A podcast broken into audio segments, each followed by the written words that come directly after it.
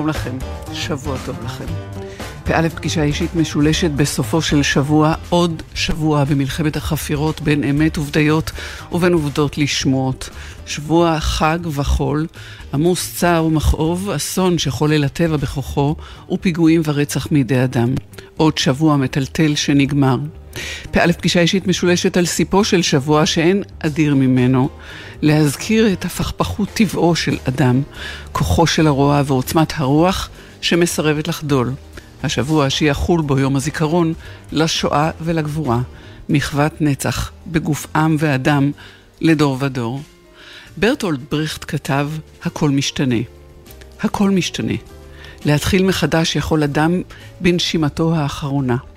אבל מה שאירע, אירע, והמים שמזגת לתוך היין לא תוכל לשפוך אותם בחזרה. מה שאירע, אירע. המים שמזגת אל תוך היין לא תוכל לשפוך אותם בחזרה, אבל הכל משתנה. להתחיל מחדש יכול אדם בנשימתו האחרונה.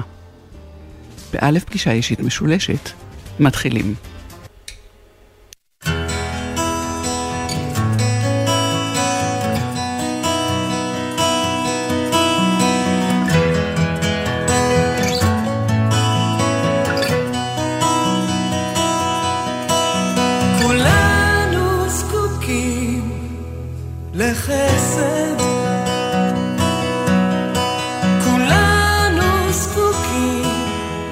למגע. לרכוש חום לא בכסף, לרכוש מתוך מגע. לתת בלי לרצות לקחת ולא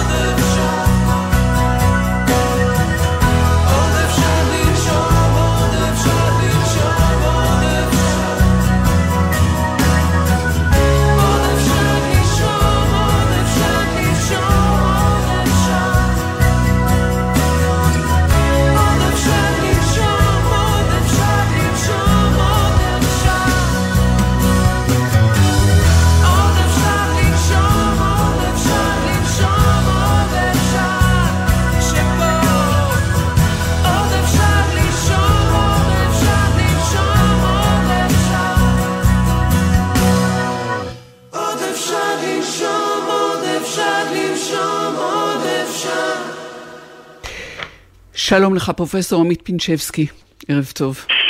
ערב טוב. אתה חוקר אה, ומרצה במחלקה לתקשורת של האוניברסיטה העברית, ואנחנו מדברים לקראת ולרגל אה, יום הזיכרון לשואה ולגבורה שיכול השבוע ביום שלישי. אחד הדברים שאומרים בעניין זיכרון השואה, כשעוסקים בשאלת העברת הסיפור, העדים הולכים ומתמעטים. ואתה אתה חוקר את, אה, את עניין אה, אה, העדות, אתה בין היתר חוקר טראומה וזיכרון ועדות בהיבט של טכנולוגיה ותקשורת בהקשר של שואה. נכון. העובדה שהעדים הולכים ומתמעטים, החיים שיכולים עוד לזכור, מה המשמעות של הכנסת יכולות טכנולוגיות אל תוך, ה, אל תוך התהליך הזה כדי להציל, כדי להמשיך? אמ, אנחנו ממש מתקרבים ליום שבו אנחנו נהיה ביום שאחרי העדים, עדים החיים.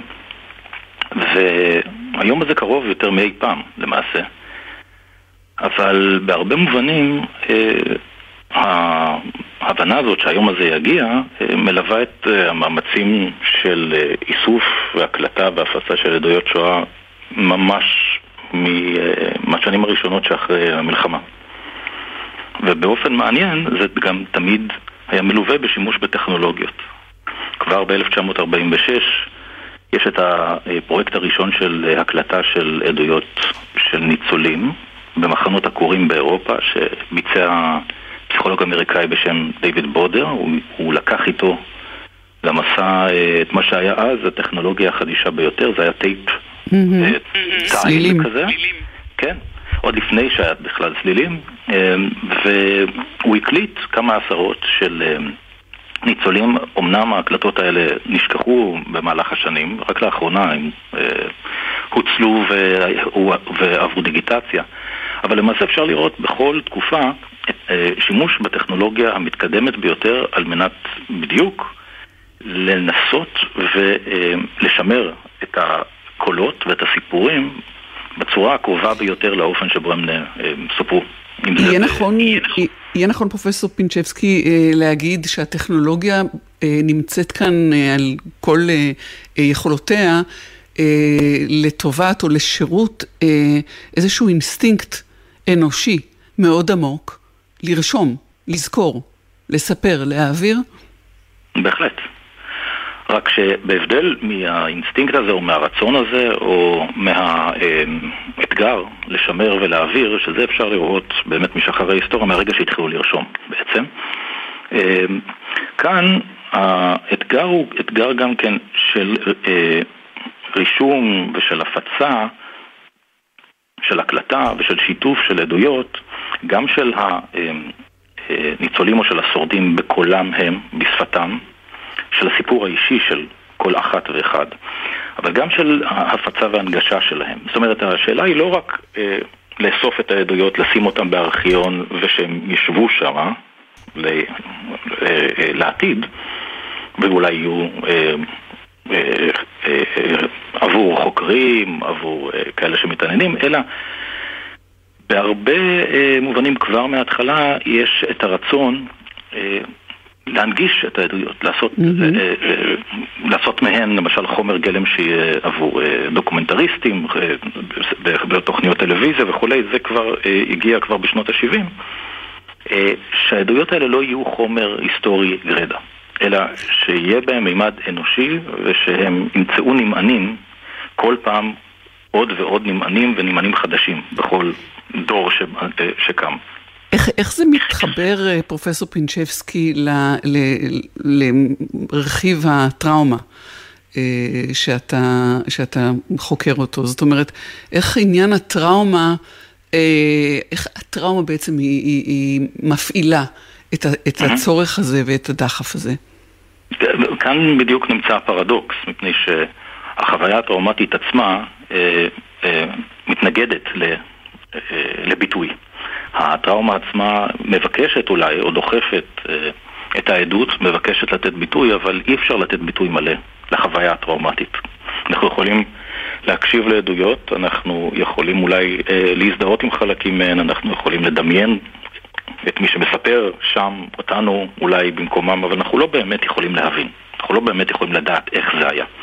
החוויה עצמה נשארת חוויה שהיא מנותקת מהאופן שאפשר להעביר אותה, במיוחד כשהיא טראומטית, היא כזו שאין מילים אולי לתאר אותה. זה הרבה פעמים אה, אה, עדים מדברים על כך שהשפה מתנגדת להם, היא לא נותנת להם אפשרות לתת ביטוי באופן שלם. משום כך הם שתקו גם כל כך הרבה שנים. בחלק מה... בשנים הראשונות, נכון, אבל לשתיקה היו גם סיבות אחרות, גם הרצון שלהם אולי אה, להשתקם, להקים משפחות, גם חוסר רצון וחוסר אה, הקשבה מהצד השני. Mm-hmm. אולי האירוע שבאמת מסמן קו פרשת מים במובן הזה זה היה משפט אייכמן, ששם בפעם הראשונה ניתן ביטוי ציבורי רחב ליותר ממאה עדים שבאו וסיפרו בקולם את מה, את מה שנדרשו לספר, כאשר לא הייתה בעצם צורך משפטי בכל כך הרבה עדים על מנת להרשיע את אייכמן. Mm-hmm. וגם כאן אני חושב המימד הזה הטראומטי, כלומר, שבעיקר זוכרים את העדות אה, ואת ההתמודדות של קצטניק. בדיוק. Mm. ושם אולי המימד הטראומטי הזה בא לידי ביטוי בצורה הבולטת ביותר, למרות שהוא היה חריג בנוף של המשפט באופן יחסי. כלומר, הביטוי האולטימטיבי אולי לטראומה של השואה זה הקריסה של העד על דוכן העדים. הוא שם כדי להעיד והוא לא יכול להעיד. אמ, והאופן שבו זה נק... אה, אה, שודר, האופן שבו זה נקלט, בעצמו היה, אני חושב, עדות. עדות לאי אה, האפשרות להעיד, אולי באופן מלא. אולי נכון, ואתה בהחלט עוסק בהגדרת המונח עד, או מהי עדות. אמ, עדות זה, עדות, עדות היא בעצם אותה פעולה שבה הנמענים נמצאים סומכים, תלויים בעד על מנת להנגיש להם את מה שקרה באירוע שנמנע מהם להיות שם. אנחנו מרוחקים מה, מהעבר, אנחנו לא יכולים להיות שם, אנחנו תלויים בעדים, ובמקרה, בהרבה מקרים אלה עדים אקסקלוסיביים, לא, לא היה מישהו אחר שם, בוודאי אלה שלא ניצלו, והעדות, החוויה האנושית שלהם, היא העדות היחידה שיש לנו לגבי מה שקרה שם. עכשיו, אני מתכוון לזה לא רק במובן ההיסטורי, כלומר, לא רק לגבי המידע ההיסטורי של מה שקרה, אלא גם כן באופן שבו הם מספרים על החוויה האנושית עצמה, מה זה היה להיות שם. כלומר, יש פה לפחות שני מימדים, יש את הפרטים שאנחנו מקבלים בעדות, שלפעמים יכולים להיות נכונים מבחינה היסטורית, לפעמים לא בדיוק מדויקים מבחינה היסטורית. לפעמים אה, אה, היסטוריונים לא, לא אוהבים כל כך להשתמש בעדויות, כי באופן טבעי יש את העניין של הזיכרון האנושי ונקודת מבט והרבה דברים מעורבים שם. אבל המשמעות של העדות היא לא רק בנכונות ההיסטורית שלה, אה, אלא יש בה גם מימד מוסרי. והמימד המוסרי פה הוא העדות האנושית, החוויה האנושית, שמחפשת את המקשיבים, את הקהל, את הנמענים, לקבל הכרה במה שקרה שם, באסון שקרה שם, ובלקח אולי, שמוצג לנו כנמענים שבאים לאחר האירוע. לכן אה, זו בעצם שליחות, בעדות יש שליחות, יש איזו מחויבות אה, בוודאי. אה, שהיא יכולה להיות גם מעמסה לפעמים. בוודאי. לא רק הקלה. הרבה עדים מתארים את זה באופן כזה ש... הם אולי היו מעדיפים לא לספר ולא לדבר, אבל הם לא יכולים שלא. משהו דוחף אותם. הם מרגישים מחויבות, כן? אחריות. Mm-hmm, mm-hmm. לדבר על זה, להעביר את הסיפור, גם אם עבורם זה בעצם, אה, לפעמים זה יכול להיות חוויה שנייה של הטראומה. אה, והמחויבות הזאת היא גם מהצד של העדים, אבל האחריות היא גם על הצד של הנמענים, של המקשיבים ושל המקבלים. מה עושים עם זה? מה אנחנו, מה אנחנו אה, אה, אה, מפיקים, איזה מסקנות, איזה אה, לקחים אנחנו מקבלים מהעובדה שה, שהסיפור הזה, שהעדות הזאת אה, ניתנת לנו.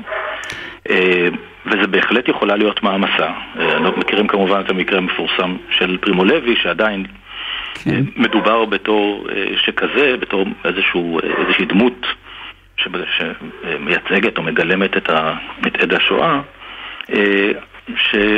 הוא התאבד, הצל... בסופו של דבר. נכון, ויש כאלה שאומרים שאולי זה קשור למחויבות הזאת, שאולי הוא מימש אותה ואולי הוא לא מימש אותה. כלומר, אפשר להסתכל על זה בשני הכיוונים. בעיניי, אגב, הוא גדול המממשים שלה. העדות שלו היא הדבר שמאוד מדבר אליי, כשאני מנסה לפצח את, ה, את החוויה הזאת ש, שאי אפשר להבין אותה. אם, אם לא היית שם. אני רוצה, אני רוצה עוד רגע לחזור איתך דווקא לצד הטכנולוגי יותר. אה, כי אמרת, אמרת משפט אייכמן, זה כמובן רדיו, למרות שכשקצדניק מתעלף, אז יש שם גם מצלמות שמצלמות את זה, זה ברדיו הרבה פחות עובר. אבל היום אנחנו נכון. מדברים על וידאו גם, יש מצעים הרבה יותר משוכללים ואמרנו את זה. יש משמעות ל, ל, ל, להבדלים בין, ה, בין, בין הפלטפורמות? אה, בוודאי. אה, נתחיל מזה שבארץ, אצל משפט אייכמן לא היה, לא הייתה טלוויזיה ולא היה, המשפט צולם עבור שידור מחוץ לארץ. בארץ הוא לא נראה כל כך, ובאמת החוויה הייתה, חוויה אקוסטית אפשר לקרוא לזה. כלומר, שמעו אותו מתעלף, ואולי אפילו זה היה יותר אפקטיבי באיזשהו אופן. כן. ברדיו לשמוע את ההתעלפות. כן. Uh, היום, כאשר אנחנו מדברים על, uh, על האינטרנט, על רשתות חברתיות, על מאגרי מידע שהם נגישים, יש לנו אתגר, אני חושב שהוא uh, חדש, והוא אולי חסר תקדים במובן הזה שהשאלה היא לא אם אפשר להשיג עדות שואה, אם אפשר להקשיב לעדויות שואה, הן שם, אפשר uh, להגיע אליהן. אה, השאלה אולי מה עושים איתן עכשיו כאשר יש כבר אלפים רבים של עדויות כאלה ומנסים אולי לעשות איתם אה, תוכניות חינוכיות ומחקרים חדשים וצורות אחר, אחרות של, של חוויה, של הנגשה, של צפייה. יכול להיות, ואולי יש בזה סכנה מסוימת, שדווקא אה, הריבוי נמצא mm-hmm. אצלנו עכשיו mm-hmm. מבחינה טכנולוגית, אה, יוצר קושי חדש. קושי שאנחנו לא הכרנו קודם. אה, ועל זה גם צריך לחשוב. לפתח ו... אמצעים טכנולוגיים כאלה שגם יאפשרו אה, להפיק את המיטב מהעובדה שיש את הריבוי הזה ולממש אותו באיזשהו אופן. ועל זה בדיוק נאמר ימים ידברו. נכון. פרופסור עמית פינצ'בסקי, חוקר ומרצה במחלקה לתקשורת של האוניברסיטה העברית בירושלים, תודה שדיברת איתנו, שלום לך. תודה, תודה.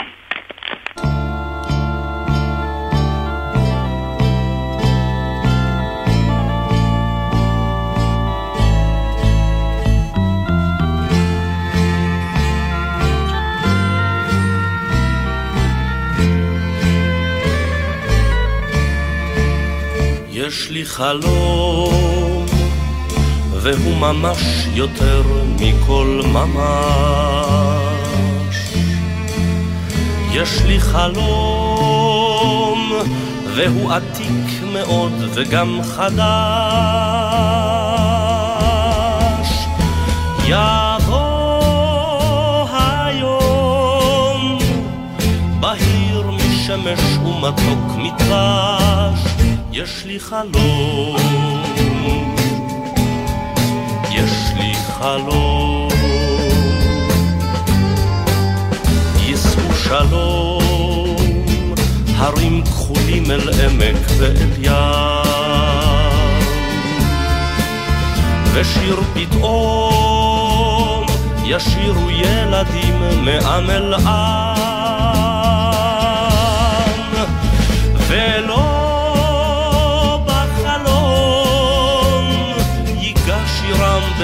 כל העולם, יש לי חלום, יש לי חלום, יש לי חלום, אשר קיבלתי בירושה מאת אבי, מכל תהום ידע לפרוס כנפיו ולהמריא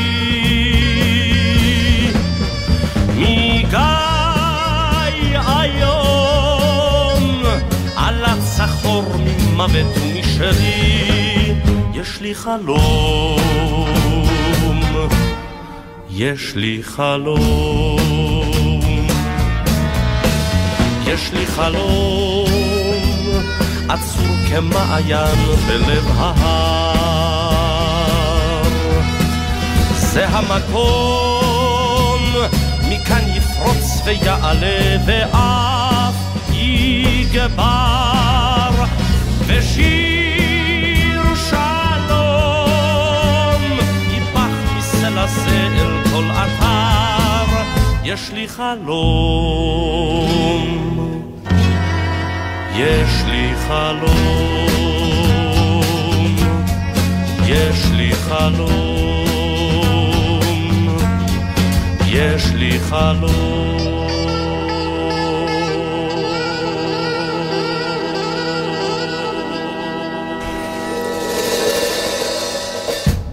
שלום לך, פרופסור גיא ביינר. ערב טוב לך. שלום לך. שלום. מופק...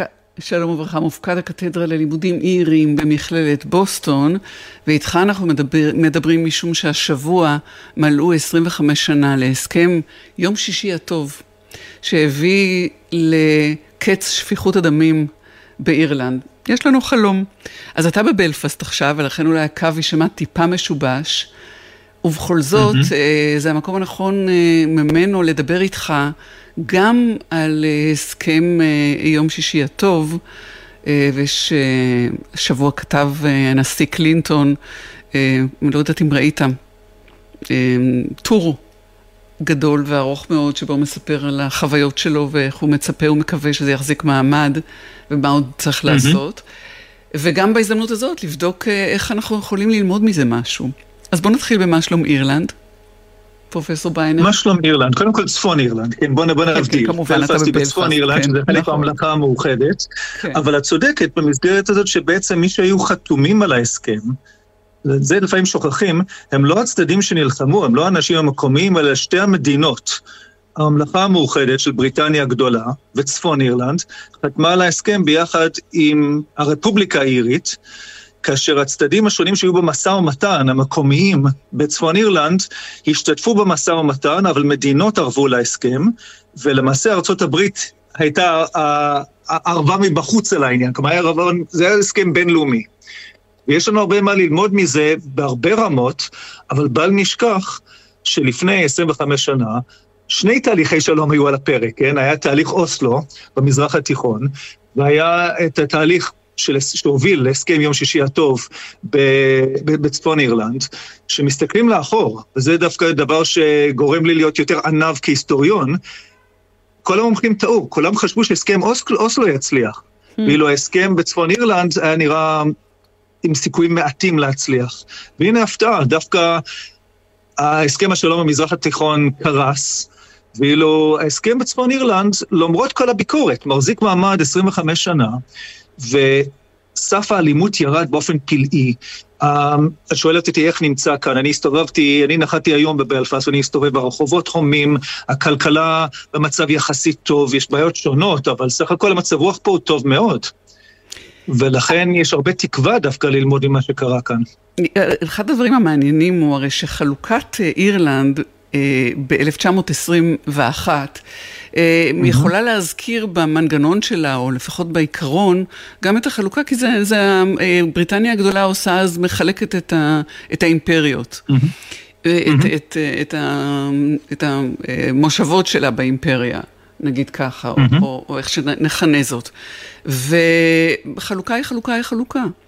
אלא שבסוף מדובר במורכבויות מקומיות, לא רק בין, אה, כמו באירלנד, שזה בין אה, צפון אירלנד אה, לבריט... לאנגליה ואירלנד העצמאית, אלא גם בין האנשים לבין עצמם.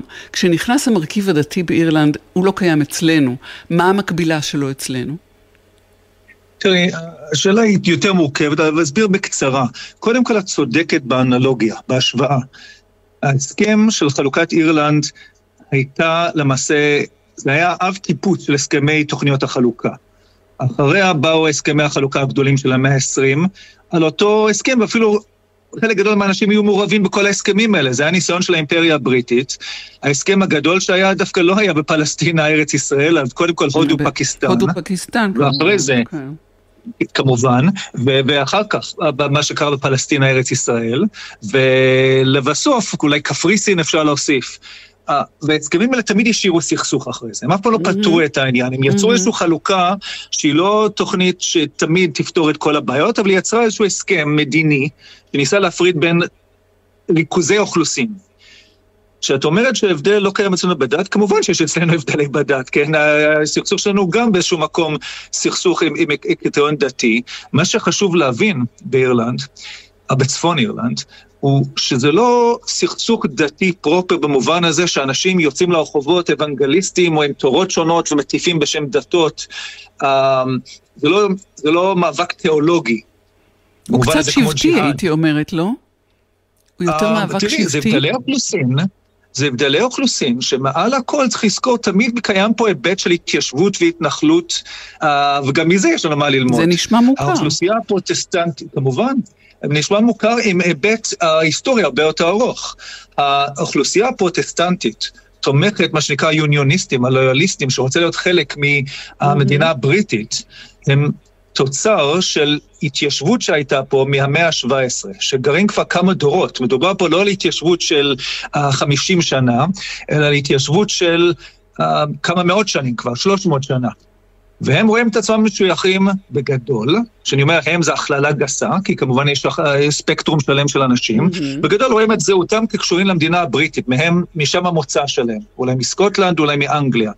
ואילו האוכלוסייה הקתולית מוצאה מאוכלוסייה אירית ילידית. ההיבט הדתי הוא עוד פן אחד שמתלבש על סך מגוון של חלוקות, אבל מדובר פה על שתי אוכלוסיות כאשר האוכלוסייה הקתולית רואה את עצמה שייכת לאי אירי בכלל, ורוצה להיות שייכת למדינה האירית. לכן הסכסוך הוא מורכב בכמה רמות. ובכל זאת ויתרו על, אה, על שפיכות הדמים, אה, אפשרו אה, באמת, כפי שאמרת, לעולם להיות מעורב בזה. אה, וכמובן הברית הרגישה אה, שזה הגיוני וטבעי אה, בגלל האוכלוסייה האירית שלה, וזה קצת גם, היה לה, היה לה איזשהו קשר של שורשים לשם, ונהיה שקט. האם יש גם יציבות משטרית? תראי, מה שצריך להבין פה בכל ההקשר הזה, ששלום הוא סיפור שצריך לנהל כמו, כמו מלחמה כמעט.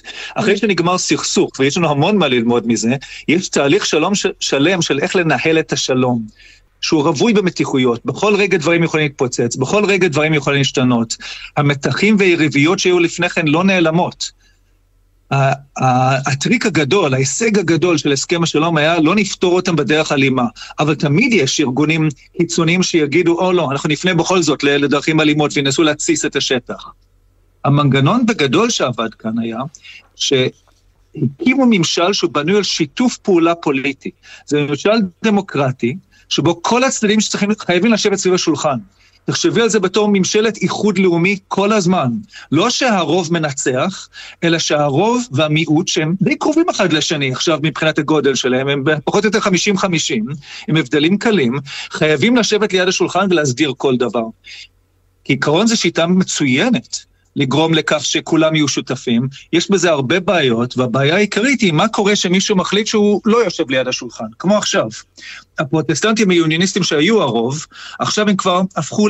פתאום הם קולטים, הם כבר לא הרוב, הם טיפה mm-hmm. מתחת, הם כבר הופכים למיעוט, ובאותו רגע הם מוצאים סיבות שונות לא לשבת ליד השולחן, ואז המדינה לא מתפקדת.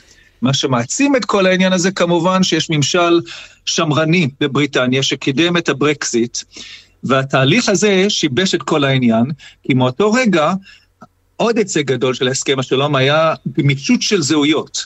כל אחד יכול להחליט אם הוא רוצה להיות אירי, או בריטי, או אירופאי, ולשחק בין הזהויות האלה. אבל הרגע שבריטניה כבר לא חלק מאירופה, אז הדברים מסתבכים. אז יש שרשרת ונגזרת של הדברים, המשבר שקיים כרגע, אם נקרא לו משבר, הוא משבר שממשיך מאז ש... התהליך של אנגליה שהחליטה להוציא את עצמה מאירופה באופן חד צדדי. כן. בלי לחשוב על ההשלכות האלה שיש להם למעשה גבול. הטענה באנגליה הייתה, אין לנו גבול עם, עם אירופה. כמובן שיש להם גבול עם אירופה, בצפון כן. אירלנד. כן, כן, אם, אם חושבים על זה ככה. אמ, אמ, שאלה גדולה שאנחנו גם שואלים את עצמנו, בכל סכסוך שנמשך אה, מאות בשנים, אה, וכבר אנחנו יכולים לדבר גם מעל מאה שנה כמובן, איך mm-hmm. שוכחים? איך סולחים? איך ממשיכים הלאה? או, אז פה את נוגעת בנושאי מחקר שאני עוסק בהם בהרבה קשרים, זה, זה נושא עצום. אבל זה סיפור לא פשוט, אבל דווקא הנושא שאת שואלת, הוא נושא מאוד טעון פוליטית עכשיו. כי לשלטון השמרני בלונדון, הממשל שלמעשה זה תוצר של בוריס ג'ונסון, ראש הממשלה הקודם, הקודם הקודם, ואחריו כן. ליס טראס שהייתה תקופה קצרה ניסה להמשיך את זה, וגם עכשיו רישי סונק ממשיך את אותו כיוון. הרעיון הוא לחוקק חוק שלמעשה הוא חוק שכחה. החוק אומר נמציא פתרון מהיר לסגור את כל הבעיות האלה של יריבויות, ומאותו רגע לאף אחד לא יהיה טענות, ובוא נסגור את העבר ונמשיך הלאה עם פיתוח כלכלי ונשכח מהעבר. זה אשכרה נקרא חוק. שכחה, או שזאת המשמעות לא, של, לא. של החוק? נקרא להפך, נקרא חוק שפותר בעיות זיכרון, נקרא חוק של legacy, חוק ירושה, אה, של בעיות של legacy ו reconciliation, כן? של השלמה. אבל... למעשה, החוק הזה לא ישאל אף אחד בצפון אירלנד מה הם חושבים, והצדדים פה, שני הצדדים, לא משנה מה, הדבר היחידי שמאחד אותם כרגע הוא התנגדות לחוק הזה.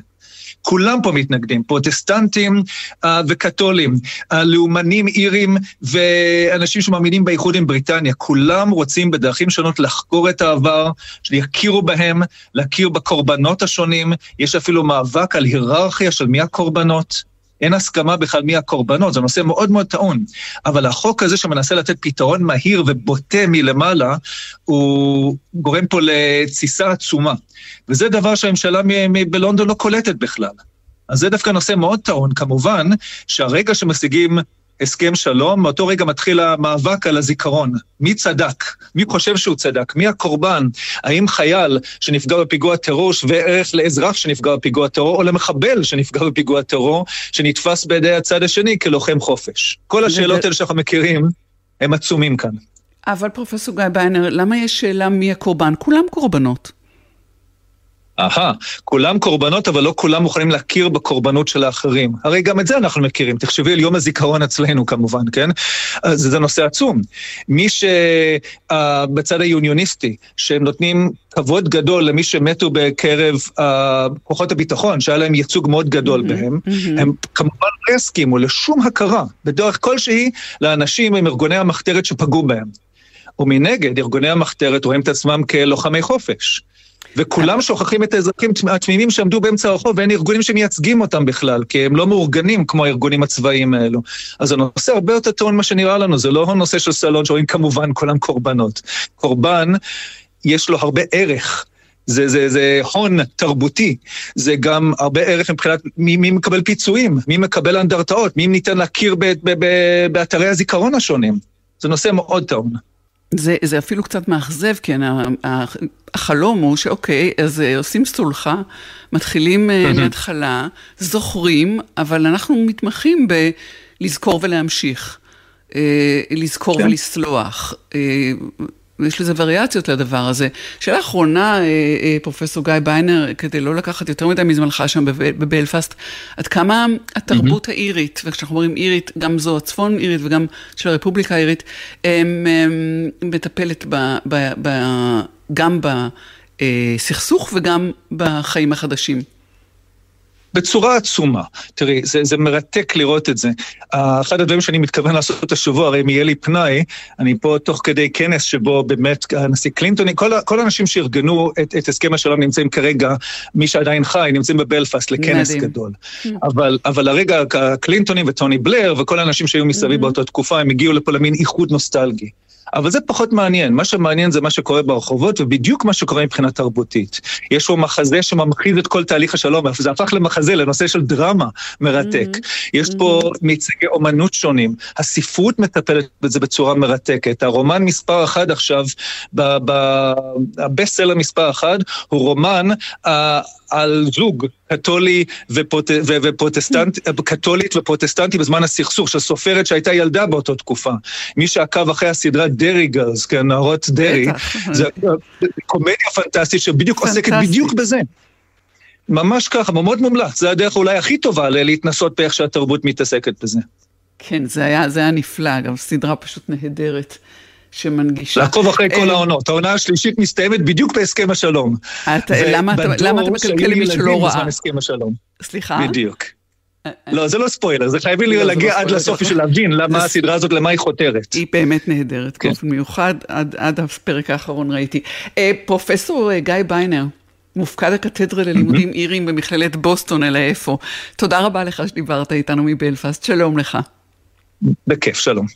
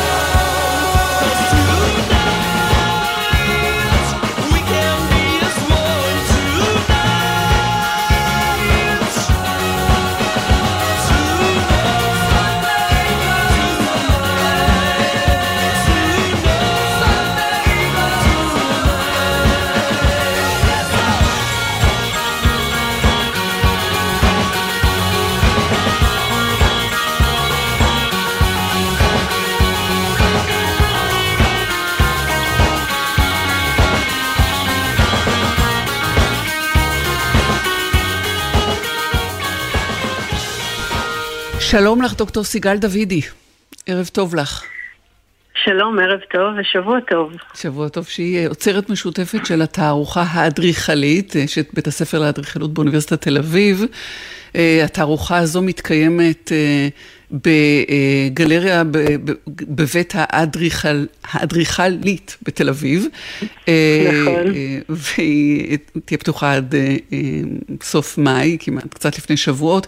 את עוצרת אותה יחד עם האדריכלית לימור יוסיפון גולדמן, והמעניין, ולכן אנחנו מדברות, הוא שזוהי מחווה לאדריכלות. אדריכליות. אדריכליות. הישראליות החלוצות. נכון ואנחנו לא ידענו אפילו, ואנחנו אפילו לא ידענו שיש, או לא ידענו מספיק עליהן, וזאת אולי הסיבה שבגינה בחרתן אה, להקים את התערוכה.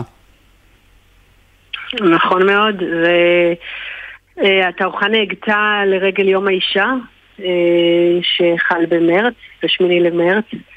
אה, לימור, אה, שיוצרת הגלריה בבית האדריכלית של התאחדות האדריכלים ביפו, פנתה אליי מאחר ותחום המחקר שלי הוא הנשים האדריכליות הראשונות שפעלו בארץ בתקופת המנדט ובראשית מדינת ישראל ויחד חשבנו שנכון לעשות תערוכה היסטורית שתציג את ה...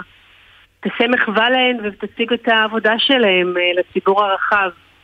אה, לי אישית מאוד חשוב להוציא את המחקר מתוך האקדמיה אל הקהל הרחב, אל הציבוריות, אה, וגם לימור רצתה שהגלריה אה, תהיה זאת שמובילה ותציג אה, נשים באדריכלות, מה שכמו שאת לא מכירה, רוב הציבור לא יודע את הנשים הנהדרות, האדריכליות המצוינות שהיו כאן.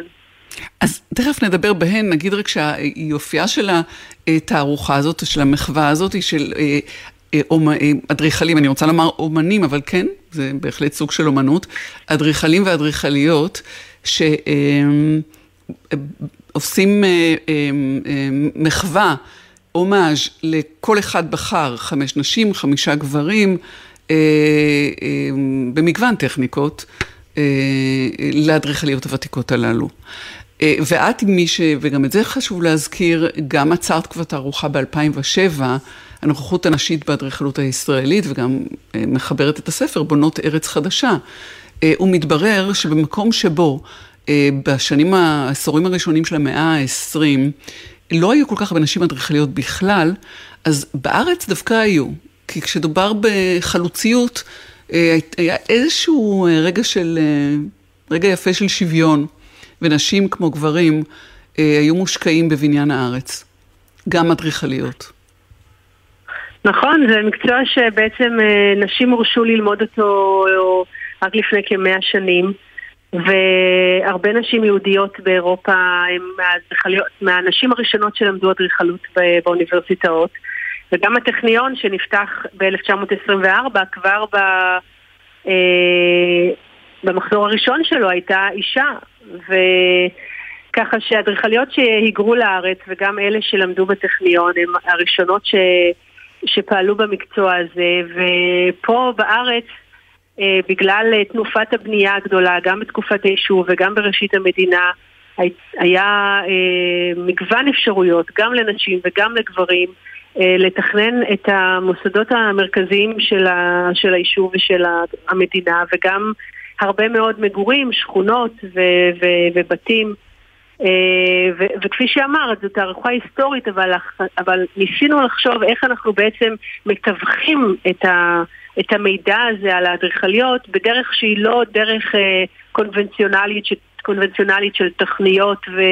ו... וחתכים ו... ורק צילומים אה, אדריכליים, אלא הפעם עשינו את זה דרך אה, אה, עבוד... עבודות אומנות ויצירות שאדריכלים ואדריכליות בני זמננו שהם אה, גם אה, יוצרי אומנות וגם אדריכלים פעילים בעצם עושים את ההומאז' הזה אה, לאדריכליות. ומה שבעצם עשינו, שציוותנו, שידכנו לכל אדריכל ואדריכלית אה, עכשווים, אה, אדריכלית אה, ותיקה ובניין ספציפי של אותה אדריכלית, כאשר ניסינו לייצר איזשהו מגוון רחב גם בארץ וגם, וגם את הנשים האדריכליות שגם פעלו במרכז המדינה, בתל אביב, גם בקיבוצים, גם בתי דירות, גם מבנים ציבוריים, שיש מגוון מאוד רחב. מתבקש או מתחשק להזכיר את ג'ני אברבוך שתכננה את, את כיכר דיזינגוף, מי ידע? זאת אומרת, מי ידע? הדיוטות כמוני, לא ידעו. אה, וזה כן. כמובן אה, מיקום או אתר אה, רב, רב משמעות ו, וגם מוכר מאוד, אבל הוא בוודאי לא היחיד.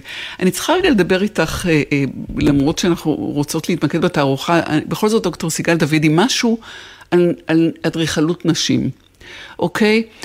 אה, מה, מה המשמעות של זה? איזה מקום, אה, או באיזה אופן, האם מישהו יכול לראות אה, מבנה או, אה, או סביבה ולזהות שאישה אה, עיצבה אותו, תכננה אותו? אה, זו שאלה מאוד טובה, וזו שאלה שכל הזמן שואלים אותי אה, כששומעים את תחום המחקר שלי, אבל אני לא מדברת על אדריכלות נשית שבו אנחנו מדברים על סגנון שונה שאדריכליות מתכננות לעומת גברים.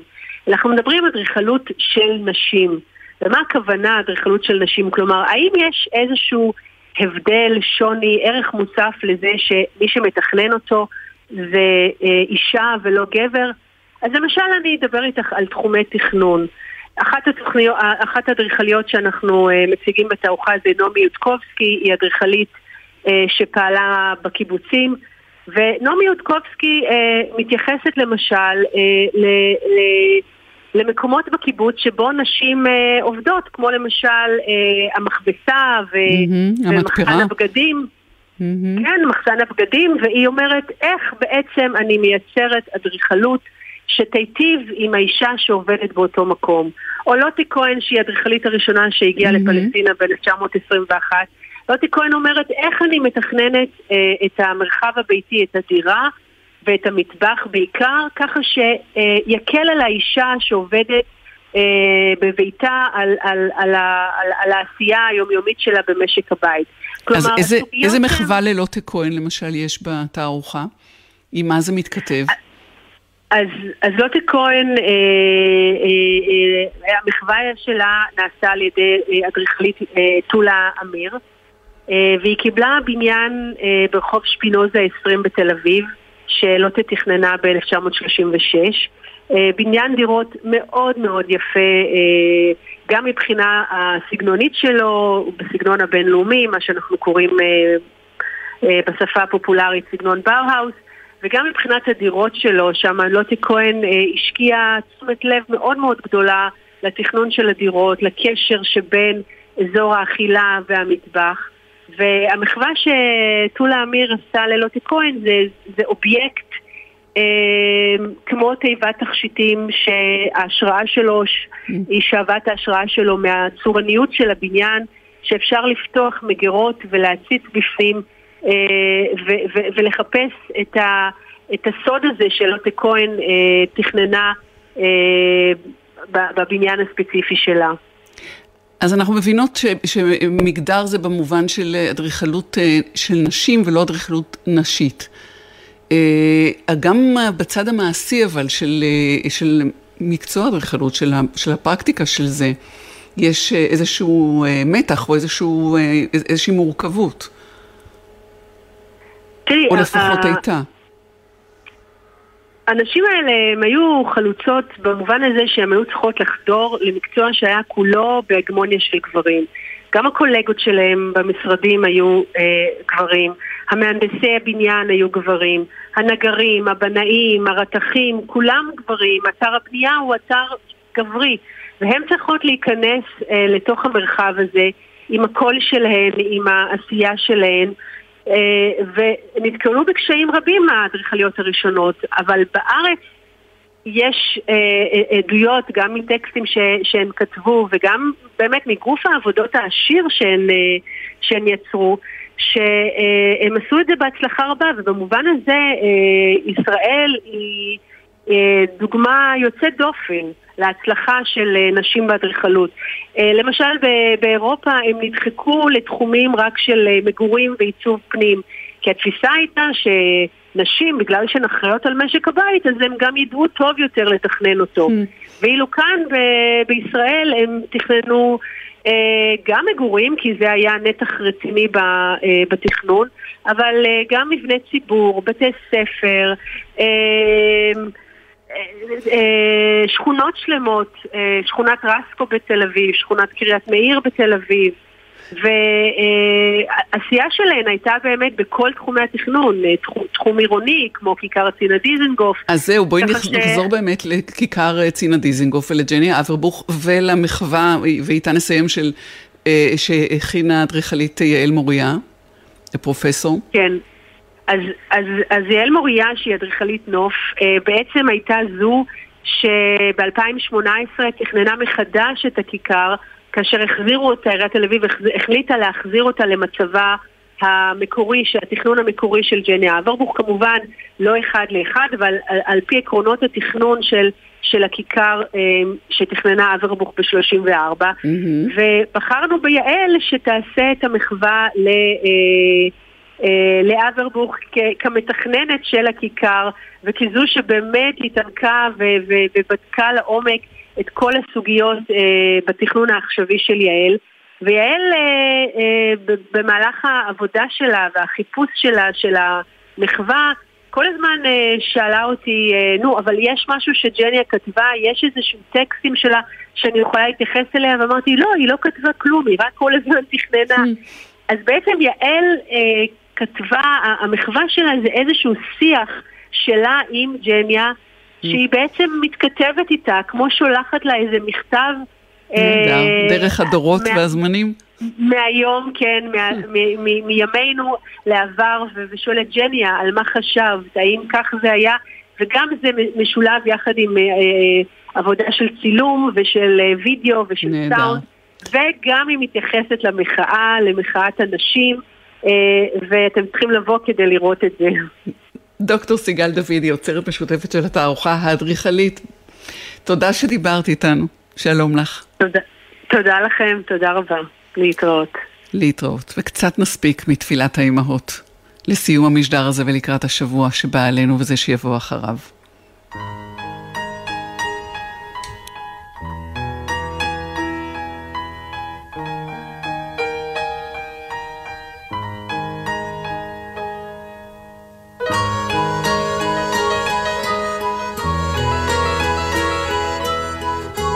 עומר נותקביץ' מפיק ראשי בהפקה ורדי שפר, באולפן מאיה יהלום, הטכנאי נדב דור ובפיקוח הטכני אילן גביש. אני טלי ליפקין שחק. היי ושלום.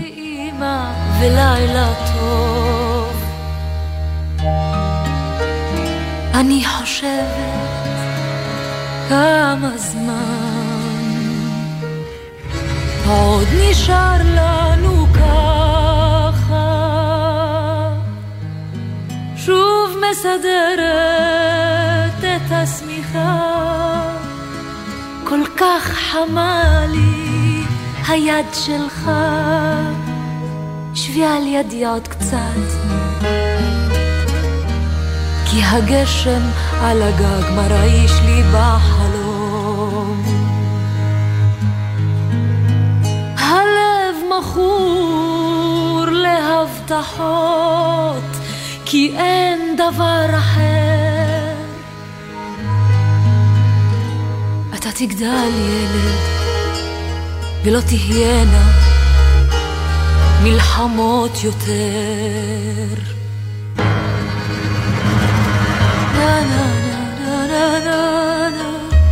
na na na na na na na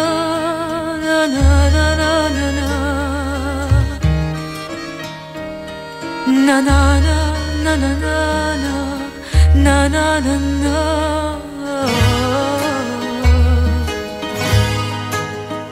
מזמן הבנתי, האדמה כאן אדומה. ומי שומר עליי? ילד, ילדים יוצאים למלחמה. יודעת הכל ומשתדלת לא לדעת. איפה אתה עכשיו? החרדה שלא נרגעת. חומה של אהבה. מה נשמע נשמע? סוף השבוע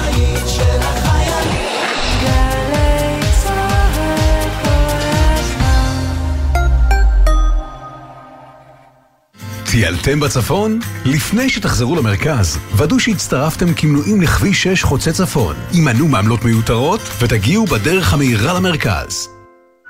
איך זה קרה לי עכשיו? אילו הסיבוב הזה לא היה חד כל כך, לא הייתי עפה מאופנוע. יש גורמים רבים לתאונות אופנוע, אבל בסופו של דבר, החיים שנתונים בסכנה הם שלנו, הרוכבים. אז מה עושים? לוקחים אחריות, עוברים לרכיבה מודעת. למידע נוסף, חפשו אסקרלבד.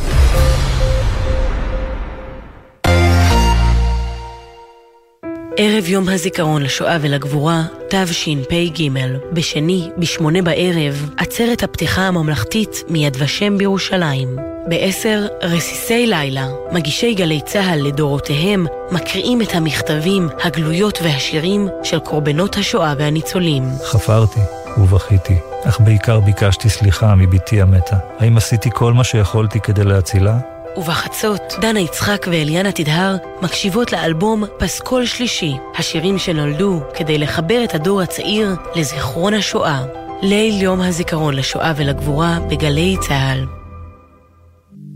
בקולם, חיילי גלי צה"ל מביאים במשדר יחיד מסוגו את הקולות של ניצולי השואה. והחלטנו להתחבות בתוך העגלה בין המתים וככה יצאנו בתוך הגטו. הפכתי להיות מאבן ושכחתי מכל האהבות, מכל הדברים. לא היה לי אכפת שום דבר. מפגש בין הדור הצעיר לסיפורים האישיים של השורדים מהילדות, המלחמה ועד היום, בקולם. שלישי, יום הזיכרון לשואה ולגבורה, 12 בצהריים, גלי צה"ל. אתם מאזינים לגלי